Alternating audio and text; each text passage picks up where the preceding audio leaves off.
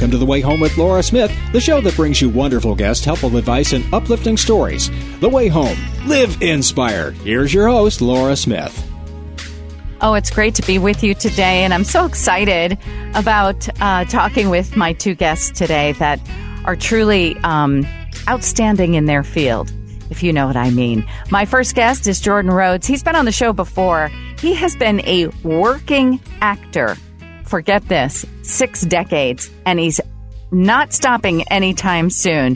He's an incredible guy who's done everything from theater to television to uh, commercials and everything in between, and working on a, a series right now, a reality series, but just such has the gift of true joy, energy, and a life that is uh, what he calls the life of a blue-collar actor. And he has a book by the same name. Listen to the great stories that he has about working with the different people way back when and currently as well. Then we're going to be speaking with an amazing woman, Monica Kelsey.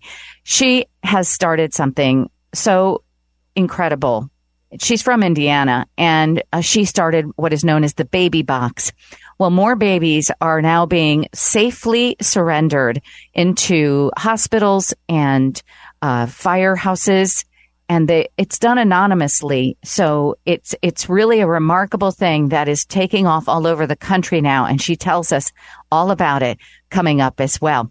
This is a show called The Way Home, and it's brought to you by the wonderful people at Balance of Nature Fruits and Veggies in a Capsule.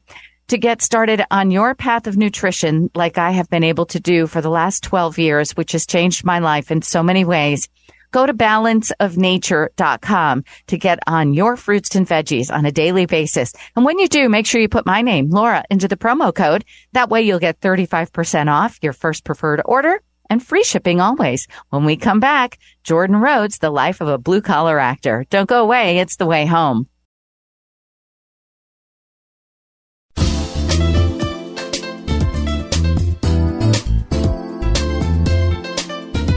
Welcome back. You're listening to The Way Home with Laura Smith. Here's Laura. Well, speaking of welcoming back, um, there are some friends that uh, I've had such a good time with on the air that I just literally want to have them back so we can continue the conversation, so to speak.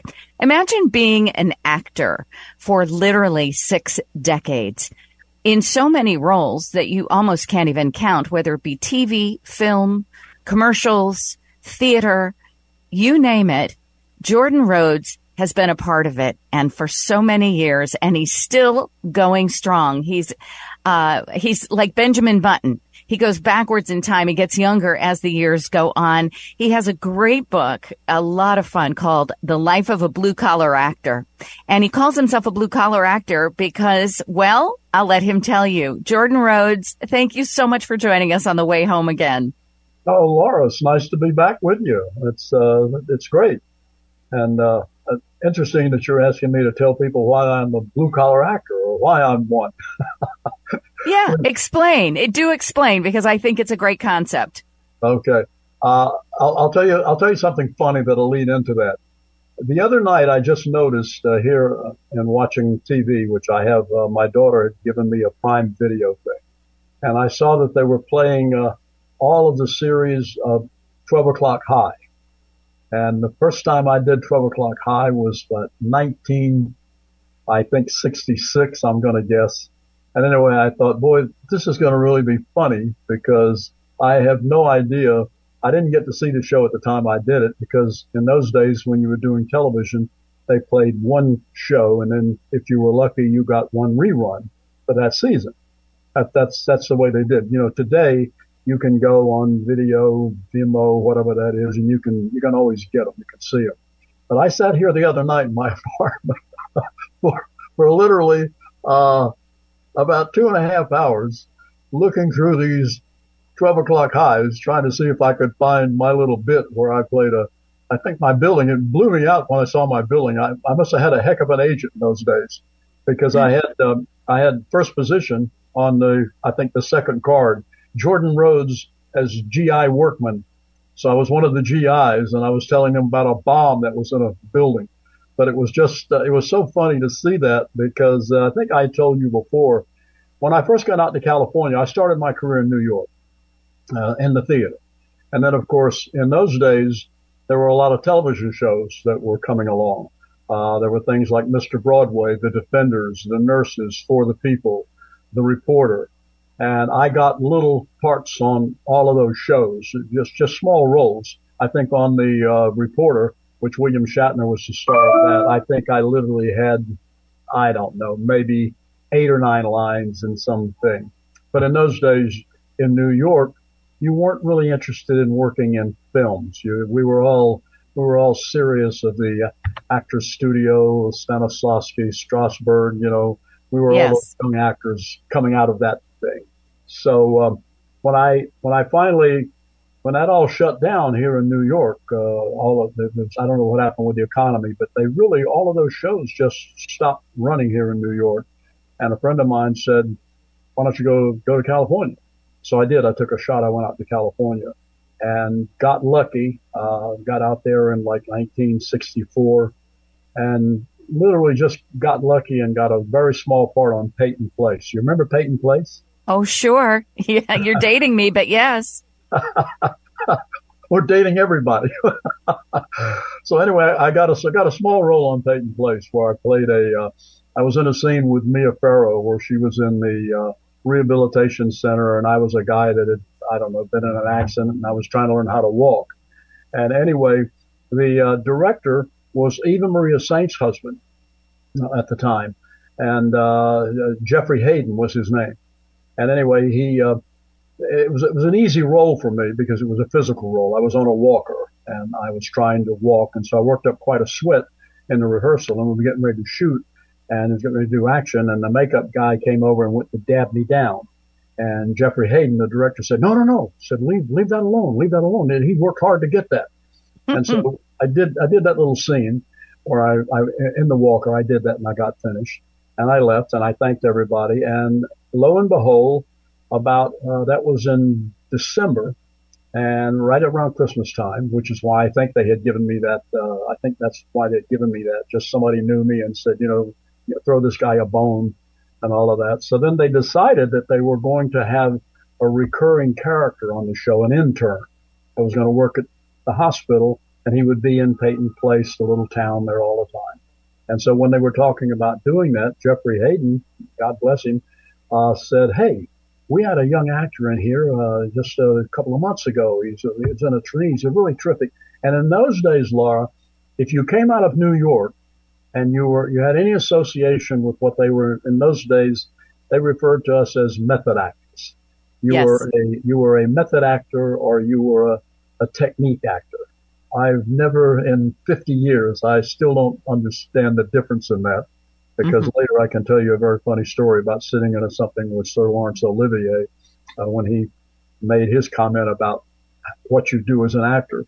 But anyway, in California, the film business, they were just, everybody was just insane about that. If you were, quote, a method actor, you come out of the studio and you know, you'd work with Strasbourg and uh, you know, Stanislavski was your training and all of that stuff. So uh, this role came up, and Jeffrey Hayden said, let's have him in to do it. So they called me in, and lo and behold, I'd been in California twenty minutes, and all of a sudden I've got this recurring role on Peyton Place as this intern, which, of course, I was thrilled to get in the beginning, and realized very soon in these shows, all I was really doing was I was always the introduction to the scene. Uh, I would be sitting in the bar having a drink with the bartender, and we'd be in a little conversation, and then the lead would come in, and the actual scene would start, and then they would pan away from me, and I would be gone. And so uh, this is blue-collar actor. So for me, uh, I did that for about two months. And then the third month, I thought, um, hmm, I got the scripts. And in those days, they were doing, you, it was on three times a week. It started out in the beginning, it was more than that, but they, it was the only nighttime soap. It was the first and only nighttime soap opera at that time. Mm-hmm. And so uh, anyway, I looked at these, the next three shows I was going to do. And I saw really, again, I wasn't doing much. I'd had a couple of nice scenes. I had a wonderful scene with Lee Grant. I don't know if you remember her or not, but uh, yes, Lee, yeah, she uh, in, in New York, we were all crazy about her because, you know, she had been in The Detective Story on Broadway and she was a real actress actor. And it was so funny because uh, I had this really good scene with her where I catch her trying to steal drugs uh, for her boyfriend. And uh, I'm, as this young intern, so I'm hitting on her, trying to get a date with her. And before we did the scene, when I first met her, I said, uh, Miss Grant, I said, boy, I'm, I'm from New York. And I said, is New York, uh, you know, we, we're all in love with you. She looked at me and she said, well, use it, baby, use it. so, yeah, so. That's the method part of the acting, isn't it? Right? That, you use the, your life experience and, and you bring it into your body of work. Um, But so, I mean, you, that wasn't the only, um, soap opera you did. You were also in All My Children, The Guiding Light, Ryan's Hope. I mean, seriously, you've been in just about all of them. And the list of the people that you've worked with, uh, Jordan Rhodes is, is, tr- it, it's just, it, it brings you back to what I, I would refer to now as the golden age of television. It was the time when, you know, people, that was their form of modern entertainment. And, um, yes, there was the theater. Absolutely. And people in New York would enjoy, uh, you know, theater and such. But, you know, for the rest of America back in the fifties and sixties and seventies, T V was what it was all about. And my goodness, I can't even count. I've, I'm looking at the list of, of some of the shows and the people you've worked at, with, and it's in the hundreds. So is that indicative of what a blue collar worker, or excuse me, blue collar actor is? Is it somebody who is just someone who's been in the trade for their entire life? You get roles all the time. You don't necessarily, you know, turn into a George Clooney or something like that with, you know, f- films here and there, but you are a working actor for your entire life. And that's how you made your living. Yeah, absolutely. And, and you're correct on that. I, prior to the pandemic, I would go out and do some of these lectures and I would talk to young actors. And what you've just said is so true, because once, I always try to tell the young actors when I talk to them that I'm not there to convince them to go into this business. And I'm also not there to convince them to not go into this business. I'm simply there to teach them that you do not have to be a Tom Cruise or Julia Roberts to make a living in this business. And that if you, you have to be dedicated, and you got to be really, you've got to be willing to work your butt off, because when you are the blue collar actor, another thing I tell them is that we're the people, just as you said just a moment ago, we're the people that people recognize the face. They don't necessarily know the name, but they recognize the face because in my case, they've seen me so many times in so many shows. So they, they, they, they know you from that thing, but you're never really a star, even though I've had guest star billing uh, in television a lot. I've had some wonderful billing in some films. When I did The Indian Runner, which was Sean Penn's first film that he wrote and directed, uh, I have wonderful billing in that film. I have billing over Charlie Bronson, which to me was really something. And wow. Other people. Well, I had a huge role in that film, and I had worked with Charlie twenty years before in a thing called Mister Majestic. But apropos of what we're talking about being a blue-collar actor, that's why I've always referred, referred to myself as a blue-collar actor. In other words, someone that shows up, knows his business, knows the lines, knows what he needs to do, is willing to take the direction from the guy, and really doesn't come in with any attitude. Because when you're a blue-collar actor, it's very seldom that you can make any decisions that change anything. Now, obviously, as your career goes on, like my career went on, I told Sean once when we were doing um, when we were doing The Indian Runner, because I had such a big role, I was invited to the dailies. And for your audience that's out there is listening, the dailies are when you're doing a film, uh, you really don't watch dailies in television because it's just too quick. You, you've got a week to do an hour show. But in a film, they're dailies.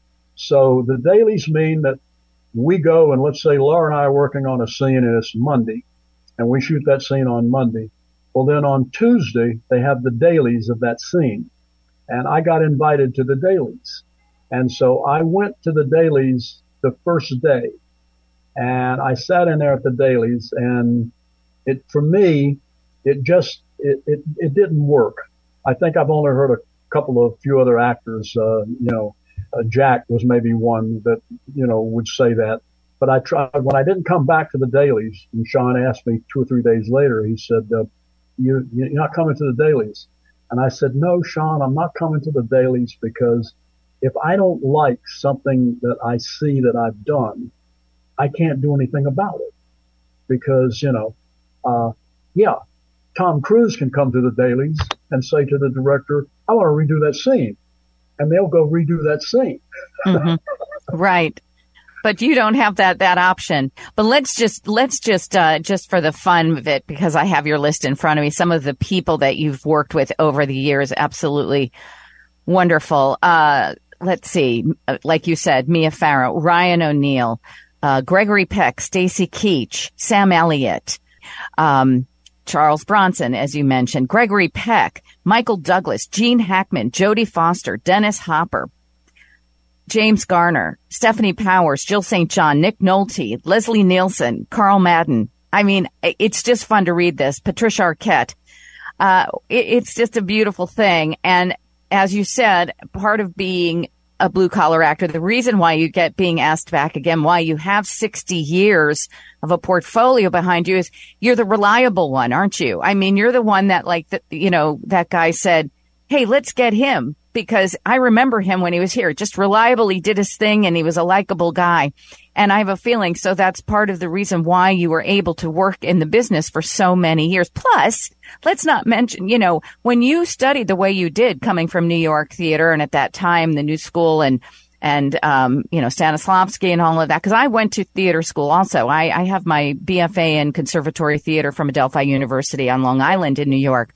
And when you come from really a, a hot, intense a program of of theater, you really, it's a level of learning to act that I think never leaves you, and it really is an asset because you're not just a one-trick pony. You can do just about, and when you're a real actor, you can do anything, and and so you obviously have you've done every different type. Um, I will even say that um, I saw you recently do the eulogy for a very uh, mu- dear mutual friend of ours. And it was so engaging and so fun and so funny.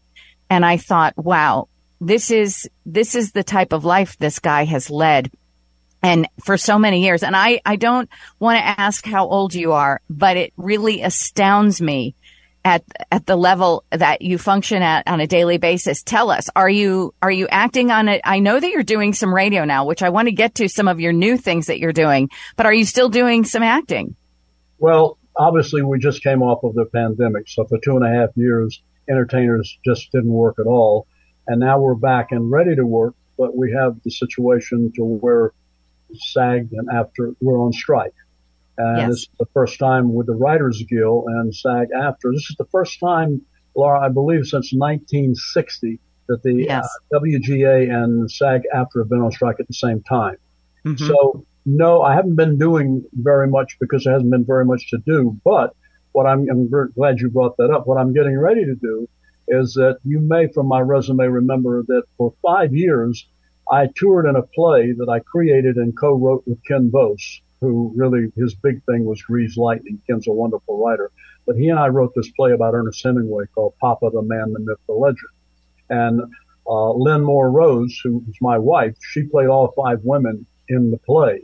And we actually, after touring for five years, we were getting ready to shut it down because the economy kind of took a dip and we really couldn't get what we needed to get for the play. I couldn't make people understand that it wasn't that I didn't want to go out for twenty-five hundred dollars to go do a performance. It wasn't that. It was just I had a full set, a trailer, a lighting director, a director. We just couldn't take the show out for less than seventy-five hundred dollars. And people couldn't pay that. So when they couldn't pay the seventy-five hundred dollars, we couldn't take it anymore. So friends came to me and said, you really can't let this show die. You need to film it. And I said, oh, okay, great. That's terrific. Film it. Where, where do we get the money to film it? And lo and behold, we got the money. They came up. And so we did a performance in a fifteen hundred seat theater. Uh, it's called the Odell Williamson Performing Arts Center in Supply, North Carolina, where we'd actually rehearsed the play when we, before we put it on the road. But we did it to an invited audience, uh, a full house, filmed it with six cameras. And so we made a film production, a live film production. It's not like we normally do film. It's not, we're not cutting, stopping, starting anything. We did a, it, the full play from the beginning to the end, and we filmed it. So I got talked into putting it into a festival here in New York City. I mm. entered into the International Independent Film Festival, and people had to talk me into that because I kept saying it's not a film. You know, we, we filmed a live performance of a play. It took me six months to edit it, by the way, because it was filmed with six cameras. And you'll appreciate this. You're in the business. You, you know how this works. A friend of mine said, well, Jordan, he said, why in the world do you use a switcher? And I said, use switchers? He said, yeah. I said, I was on stage doing the role. How am I going to do switchers? So, so I had to have six cameras shoot the entire play, and I had to go into editing and do that. Anyway, my story here is that I have a meeting on the eighth, uh, which I believe is a week from this Thursday, I think. I have a meeting with Peter Martin, who owns the Triad Theater here in New York on West seventy-second Street. And we're going to have an evening of Hemingway. We're going to screen the play, Papa, the Man, the Myth, the Legend. Uh, and we're inviting producers, investors, and of course they'll sell tickets to the people that come there. Uh, he's asked me to do the introduction, and then of course I'll do a Q and A afterwards. But we're mm-hmm. doing that, and the hope is that some of these people that have been telling me here in New York, if you ever have a, you know, you put a production on or whatnot, we'd love to come see this. I'm trying to get it on Broadway. And what I have to do is I have to make them understand I'm not trying to do it anymore. I did it for five years and we stopped doing it about eleven or twelve years ago. And right now, as far as I'm concerned, I'm just too long in the tooth. I wouldn't like to direct it. I really would like to direct it because obviously I know the play better than anybody can come in and do the play. But we need a name, you know, for Broadway. I've contacted Liam Neeson, who has written me back with an email very much. He hasn't decided if he wants to do it yet or not. He said he was never a fan of Hemingway. But so that's one of the things that I'm working on. And then we're getting ready to do a, um, this is really a spec deal. Uh, apropos of us talking here about blue collar actors, I'm going to do a reality series pilot about working class actors, which to me is the blue collar actor. And I'm going to take the audience on this reality series. I'm going to take the audience around New York to places like the Actors Studio, Theater eighty, uh, the Triad. Uh, there's this wonderful theater that's in the basement of a church. And I want to show the audience what it's like, what actors that are just working actors, blue collar mm-hmm. actors, where they perform. They may get a television role, but then they'll come back and they'll do, they'll do a play over here in the Trinity Theater, which is right mm-hmm. up the street from where I live, almost fifty-seven.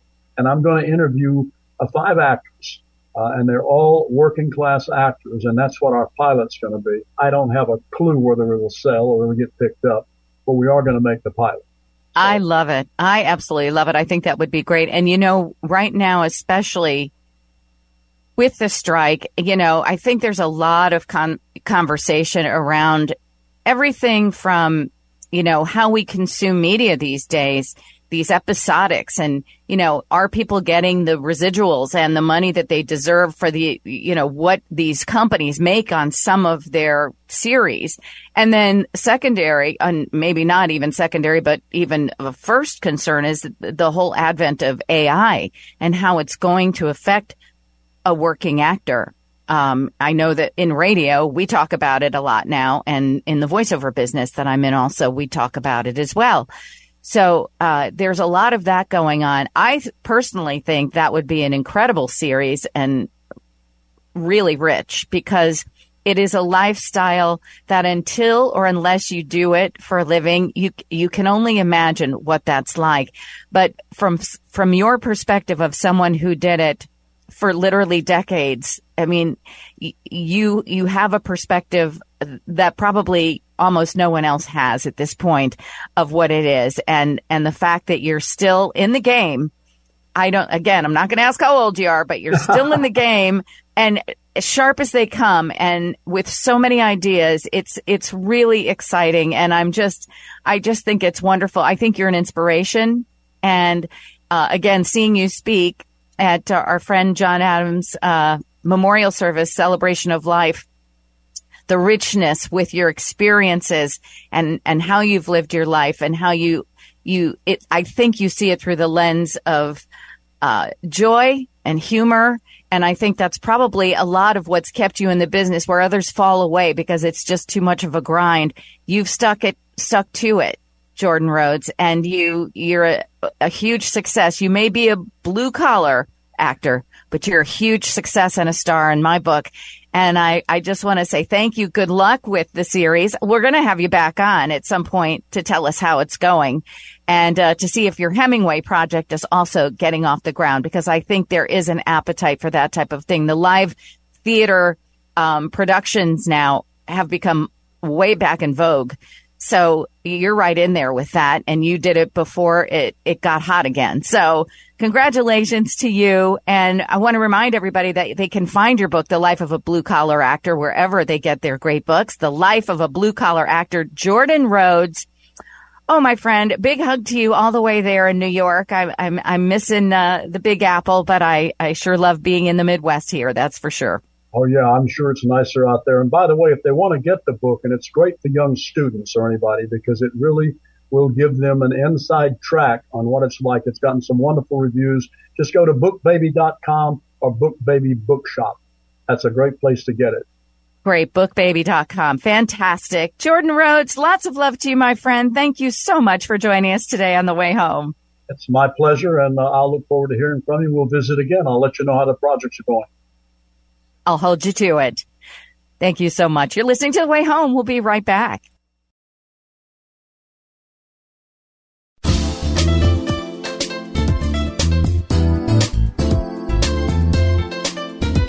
Welcome back. You're listening to The Way Home with Laura Smith. Here's Laura. Well, when is hot too hot, especially when it comes to animals? Sadly, in Indiana, we just came off of a story where eight out of eighteen German Shepherds perished while being delivered from O'Hare Airport to somewhere in Indiana.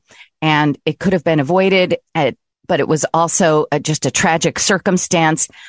I want to know everything there is, how we can keep our animals safe, especially in the temperatures that we have had recently all over the country. My guest is Rachel Bellis. She is the Associate Director of Local Affairs for People for the Ethical Treatment of Animals, also known as PETA. Rachel, thank you so much for joining us.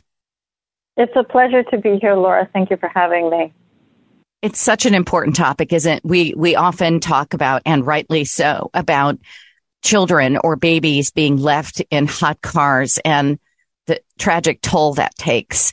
Um, But we also have to think about animals who are, are left in cars a lot. Um, and uh, I think that, uh, you know, a lot of people know better and keep the air conditioner running and things like that. But not everybody has a car that's equipped to do that uh, while someone goes into the supermarket or whatever. What tell us what is happening in the realm of what we know of how we can keep animals safe, and when is hot too hot? How do you know? Well, every year, PETA receives dozens of reports about dogs, cats, and other animals who have suffered and died from heat-related causes after being left outside or uh, inside a confined vehicle. Um, j- this year alone, we've had sixty-nine heat-related deaths, and it sounds like from the case that you just mentioned, it could be higher. We know that the actual number um, is more because a lot of these deaths do go unreported. That's why PETA always reminds people, especially during the summer months, never leave your dog in a car, in an unattended vehicle. Never keep them chained or leave them outside um, when it's really hot. Always make sure that uh, they are inside where it's safest and coolest for them. I recently um, saw a horse.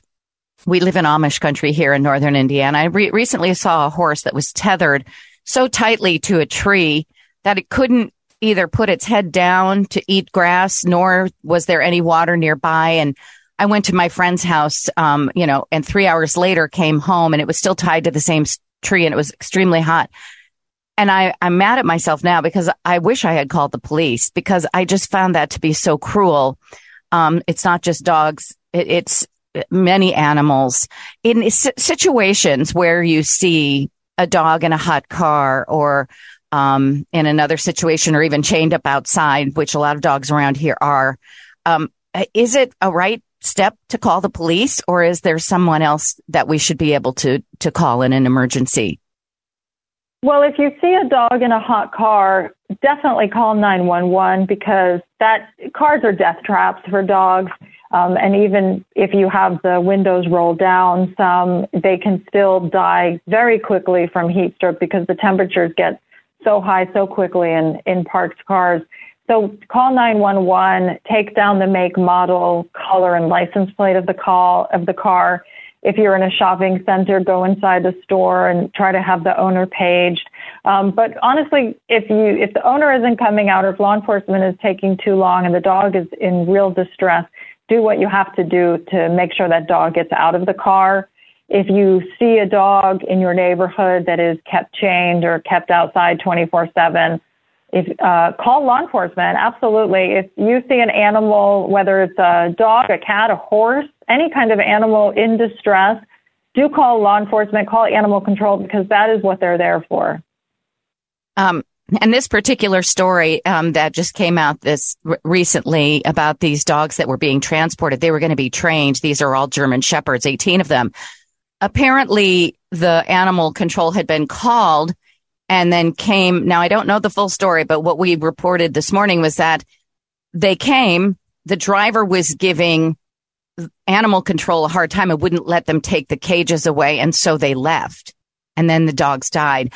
So I, I'm, you know, at what point are you allowed to just say, no, we, we, we have to do this, you know, for the sake of saving the animal? So does saving the animal always come first, whether you're breaking a window to get into someone's car or taking crates away from a truck that's broken down with all these animals in it? Well, I mean, we never want to encourage anybody to do something illegal. Now, in the case of a dog in a hot car, if there's no one around and if law enforcement is taking a long time and if you can't find the owner and you see that that dog is in distress, then, um, uh, yeah, people need to do what they what they have to do to make sure the dog gets out of there. Um, there are certain states that have laws written in the books that say that, that you know, people who won't be prosecuted if they if they do rescue a dog from a hot car. Um, most states, cities won't prosecute people, because, but they will charge the owner with cruelty to animals. Now, the case that you mentioned with these German Shepherds, I'm not aware of the case, so I, I don't know the details, um, but I'm, I'm shocked and saddened that law enforcement would, or animal control would just leave the dogs in, in that kind of situation. But um, I, this is the first I'm hearing about it, so I, I don't know if there were other uh, circumstances that would l- make animal control just leave. Okay, so, but it, but there are a lot of laws there that says that people can intervene in a situation. How do you know when an animal is in extreme distress because of the weather, because of the heat? Um, well, some some symptoms of heat stroke are heavy panting, lethargy. Some dogs will have a dark tongue, vomiting, disorientation, seizures, lack of coordination. If you see a dog that is experiencing this, then get them to a cool area. Um, try to bring their body temperature down. Give them water. Pour water over um, their coat. Not freezing cold water, just tepid water is fine. And really, that dog needs to get to the veterinarian as soon as possible.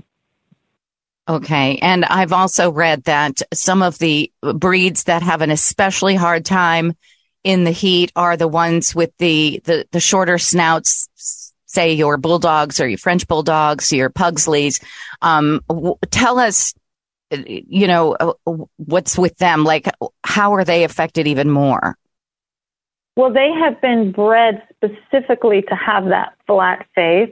And their um, noses and their snouts are short, are so short and pushed back so far against their skulls that there isn't enough space to accommodate normal anatomical features. So for us, it's like breathing through a straw, and that's what these breeds go through every day.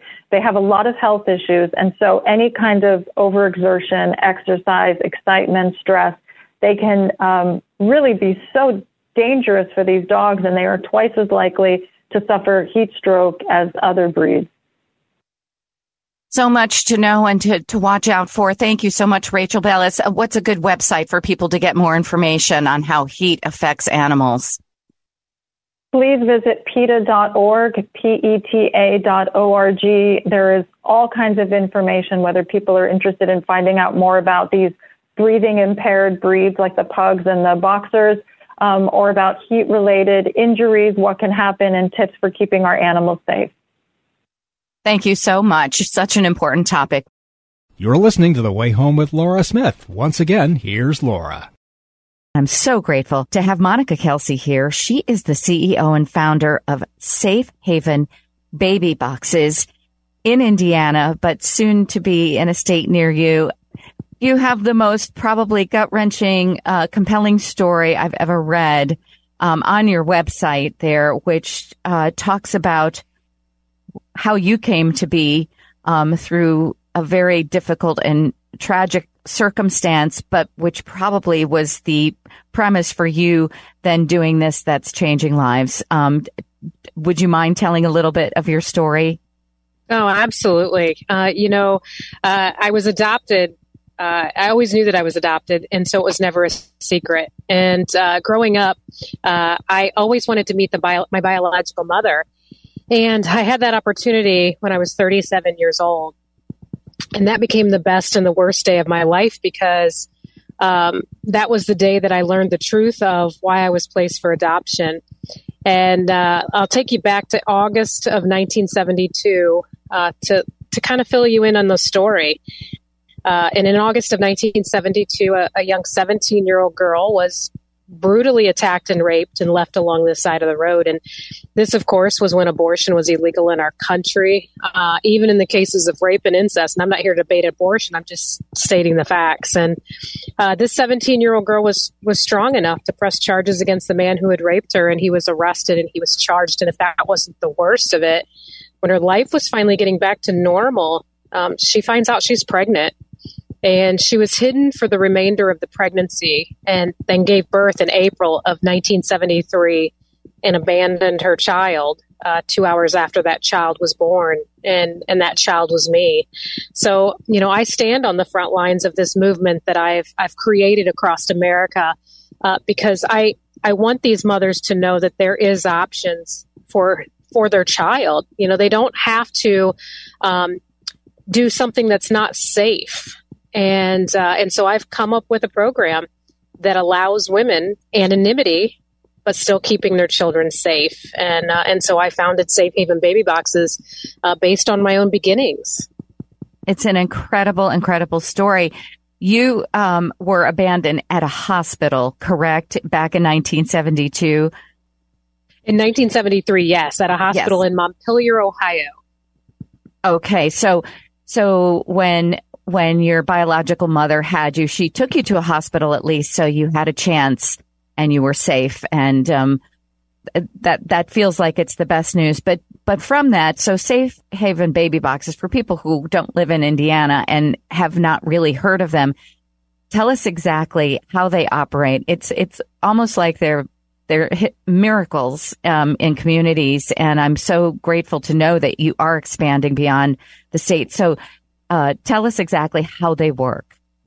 Absolutely. So the baby box is an extension of the already existing safe haven law. And every state in America has a safe haven law where a parent can walk into any hospital in America, hand their, their uh, child, their uh, newborn child to a worker there, turn around and walk away and no questions asked.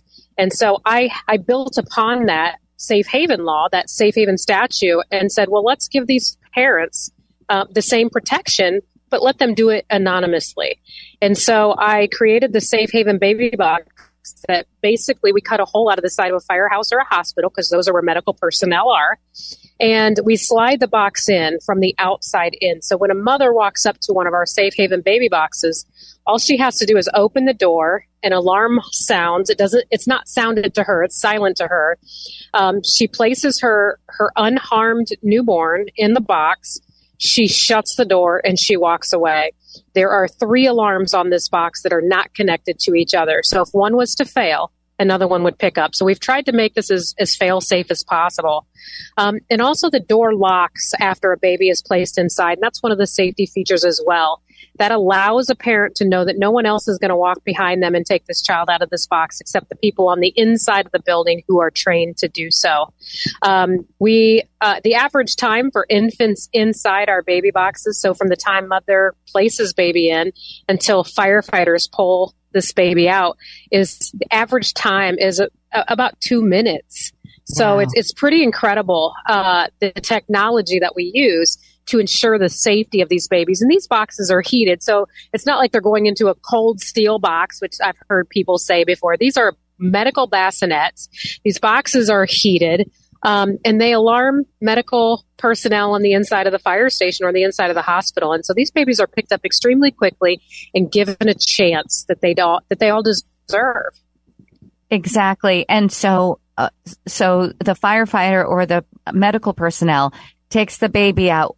Where do they go with that child, obviously, to get uh, examined?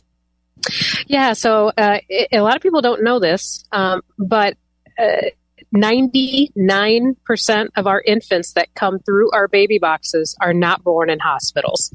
Uh, we've had babies that have been placed in our boxes with placenta still attached, cord cut, not clamped. I mean, these are these are your at-risk babies that are going to go in a dumpster, or they're going to go in a baby box. And so these babies have to get immediate medical care. And so the paramedics at the fire station or the nurses at the hospital, they do immediate medical care, and then they transport, uh, if it's a fire station, to the hospital for a doctor's evaluation. Once that happens and the, the doctors stabilize the baby, uh, the Department of Child Services in most states gets involved at that point and then finds a forever family for this, this child. Now, some states also allow for adoption agencies to take custody of these these children, so they are adopted uh, very, very quickly, which is um, actually just uh, warms my heart. Yes, it's absolutely incredible, and I and I imagine they are. I mean, there is a great need for adoptable babies. Uh, there, people are looking for them all the time, and you got the idea for the Safe Haven Baby Boxes when you on a trip to, was it South Africa? Is that where you first had the idea? Yeah, I got the idea. I was walking into a, tur- in a into a church in Cape Town, South Africa, and it's interesting because I believe that Christ puts you where you need where He needs you, and that out of one hundred churches in Cape Town, that was the only church that had a baby safe, and that happened to be where I was speaking. And I was so intrigued by this baby safe. I was asking all types of questions, and I I asked them, you know, Uh, do women really use this? And they had saved seven infants that year. And the people who, um, you know, the, the people of the church are the ones who adopt these babies. And so it's just a beautiful way of, of making sure that uh, His children are taken care of. And it, it's, it, I, I was just inspired, absolutely inspired. Absolutely. And, and came home to do it here. Now, uh, as I said, you started in Indiana. Where are Safe Haven Baby Boxes being implemented um, in the country right now? Well, currently we have boxes in ten different states, and we passed legislation in five more states. And then there's a few states that we're launching in that doesn't have legislation, that we don't have to have legislation in. So we'll probably be in twenty, st- twenty states by the end of the year. And uh, on Wednesday, I actually blessed the one hundred forty-fifth baby box in the nation in Hobbs, New Mexico. Wow, that must feel just surreal and, and incredible to be doing this work. Um, how do people hear about Safe Haven Baby Boxes? Do you go around the country speaking about it to people? I do. I'm actually on planes pretty much every week going somewhere. I, I train first responders. I train hospital staff. I go into high schools. That's probably the most important. And then we also have a social media presence. You know, I'm not a, I was, I was never a TikTok fan. Um, but the people who are watching TikTok, TikTok are the people that need to hear my message. And so I, I launched in TikTok back in twenty twenty-one, and the first video we posted got like twenty-nine million views. Wow. And a video we did two months ago, it's it's almost at fifty million views. And so we're educating people that that there's not even a baby box around. And, and it's interesting because I, you know, this past week has been just, just amazing because Hobbs, New Mexico became the one hundred forty-fifth baby box in the nation. I was there blessing it. And then a few hours later, I got a call that a baby was saved in one of our Benton baby boxes in Arkansas. And so it, it the, the, the uh, the note that was left with this infant in Benton, Arkansas, this mother drove seven hours to keep her child safe and placed in one of our boxes. And so I, I always wonder, well, how did how did you hear about us? You know, I mean, you're seven hours away from the closest baby box, and it's social media. Social media is huge. Social media. Absolutely. When it's used for good, it's it's a miracle and life changing. And so grateful that your message is able to spread that way. Monica Kelsey, you obviously you were here for a reason, and the way you came into the world, although the beginnings felt or were tragic, um, they have turned into truly the most beautiful story on earth. And what is the best website where people can read your story and find out how to maybe get involved? Uh, they can go to our website at s h b b dot org, or you can just type in Google search at Safe Haven Baby Boxes and our website will come up. There's lots of ways you can support us. There's lots of ways where you can help and advocate in your community, and we'll walk alongside you as you do that in your community to educate others. An amazing blessing. Thank you so much. Monica Kelsey, Safe Haven Baby Boxes at s h b b dot org. Much love and gratitude to you. You're listening to The Way Home. We'll be right back.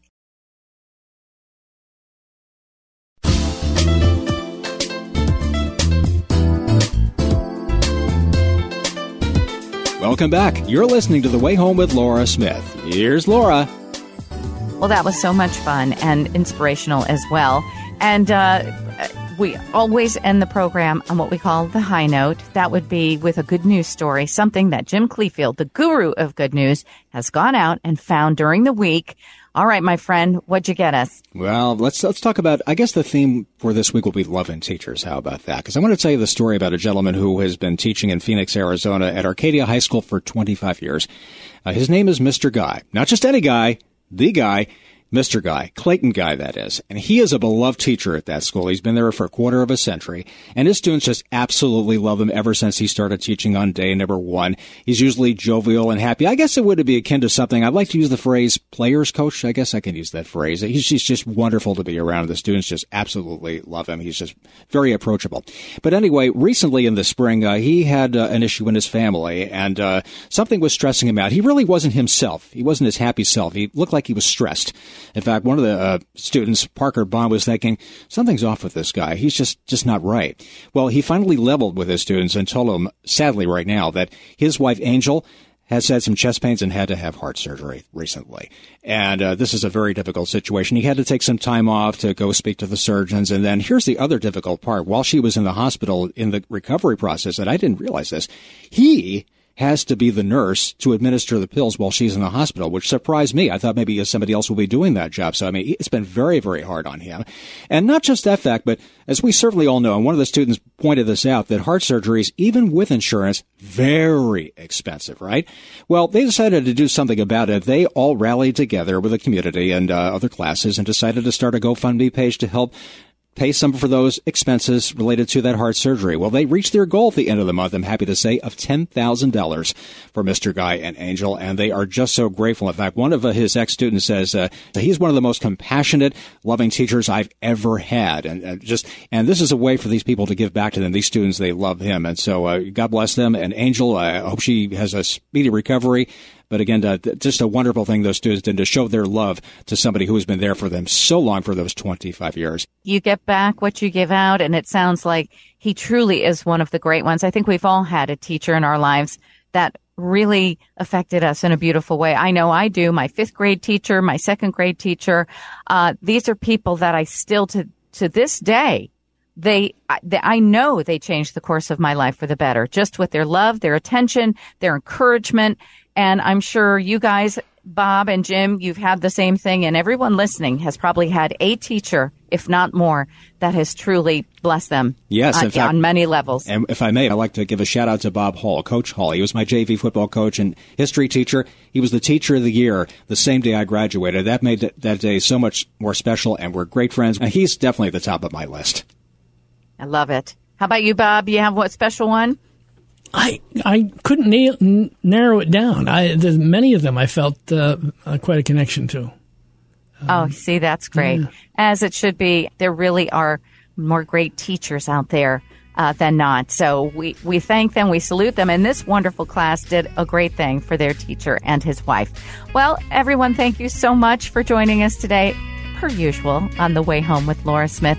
It's something that I, I hope you enjoy listening to as much as I enjoy creating, along with my two friends here, Bob and Jim. Thanks, guys. Thank you. Thank you.